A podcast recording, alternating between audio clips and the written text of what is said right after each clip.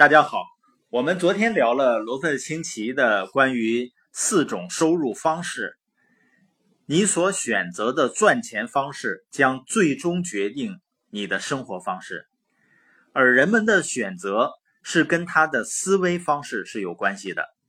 我们今天通过一个例子看一看一个人如何通过改变他的思维，也就是他如何从赚钱思维，从追求安全和保障的价值观到建立资产的思维，去创造自己人生的自由。滴滴出行的创始人程维大家都知道，他原先呢是阿里巴巴的销售经理，那也就是他最初是在雇员象限。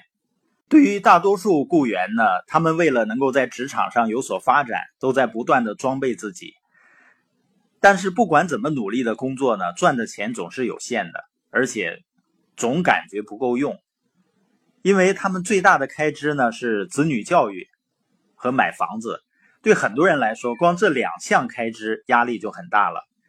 那随着老龄化社会的到来呢，许多家庭的预期开支会加大的，所以对工作的依赖呢也会更大。那程维呢，他实现了一个从雇员到生意拥有人的思维的转变过程，他决定自己创业。那对于多数人创业，可能先开始直接就进入了 S 象限，就是进入生意人和自由职业象限。那对于这个象限的人的特点呢，他们是有帮手，但是主要还是靠自己。当老板，但是自己干。忙不过来的时候呢，也会找些帮手。但是因为他们很难给予搭帮的人呢更多的信任，所以再多的帮手呢，回头来发现呢，啥事儿还得主要靠自己。用一句话概括，就是生意好人倒就会很累，那生意不好的时候呢，店倒就会亏钱。那在他们看来呢，生意一定是有起有落的，有赚有赔的，很难预料。那别人看着自己有钱呢，自己也真的不觉得多么快乐。所以作为小生意人和自由职业者，基本上仍然是单打独斗。有的时候呢是员工给自己打工，有的时候呢是自己给员工打工。那程维呢，他直接实现了从雇员到企业拥有人，叫 B 象限的跨越。你发现他创办了这家公司，但是呢，他公司发展到一定程度的时候，他聘请了一个首席运营官，叫柳青，就是柳传志的女儿。那现在呢，他是让柳青成为他公司的总裁，负责他公司几乎所有方面的运营。也就是说，企业拥有人他关注的重点是什么呢？首先是他的产品，就是产品要能够给顾客带来极致的体验。另外呢，就是要有一套完善的运营系统。还有呢，就是人，他把人一定要看得比钱更重要。他会吸引方方面面比自己更优秀的人才到自己的企业去工作。所以运营管理上呢，他会请柳青给他打理。那么在他这个商业模式里面呢，也是有4种不同类型的赚钱的人。比如说柳青，他是总裁，但是呢，他属于雇员象限，是用自己的能力和自己的时间去赚钱。当然他的年薪肯定很高了，甚至还会有一些股权。所以他属于在 E 象限和 I 象限。那在这里面还有客服啊、软件开发人员啊，还有市场的策划呀，一些人员。所以在这个生意模式里，会有很多雇员在为这个企业去工作。那么大家觉得程维他是不是管理最好的人呢？不一定。那他是不是这个软件开发技术最好的呢？是不是市场策划方面最优秀的人才呢？都不一定。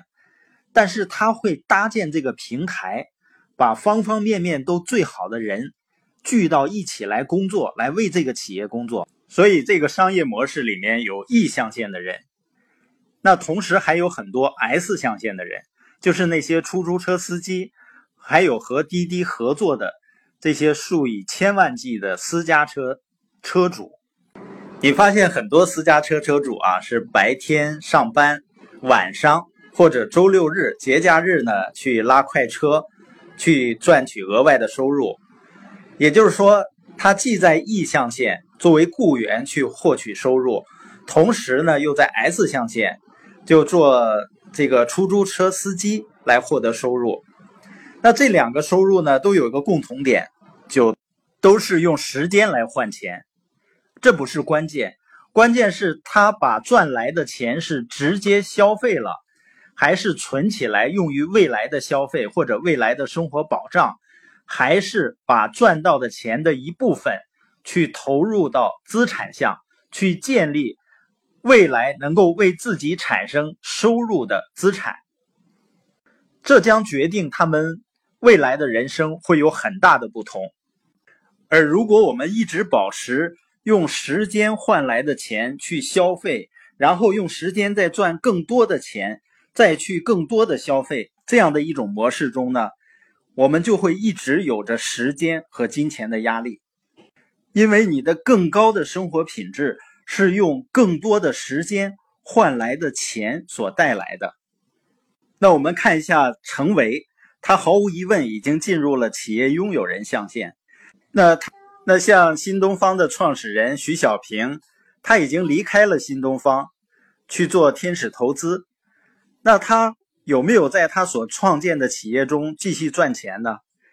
当然了，而且他们赚了最多的钱，因为他们帮更多的人解决了问题。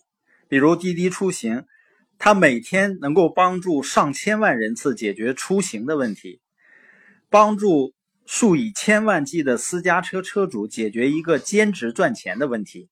所以企业家的思维方式呢，就是搭建一个平台，建立一个团队，帮助更多的人解决问题，从而获得更大的回报。即使是在他们停止工作的情况下，仍然会有源源不断的收入。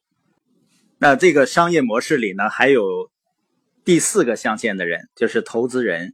像滴滴出行的最新一轮的融资就达到7亿美金。投资人实际上他们都具有企业拥有人的特质，而且他们能够识别什么是潜在的企业领袖，知道呢什么样的资产是可靠的和有效的生意运作系统。他们会把钱放到合适的人所做的合适的事上来保值增值。他们做的就是强强合作，帮助别人成就自己。当然像程维们的成功跟他们的智慧，他们的领导能力是密不可分的。但是最核心的因素是他们实现了从雇员到企业拥有人思维的改变的过程。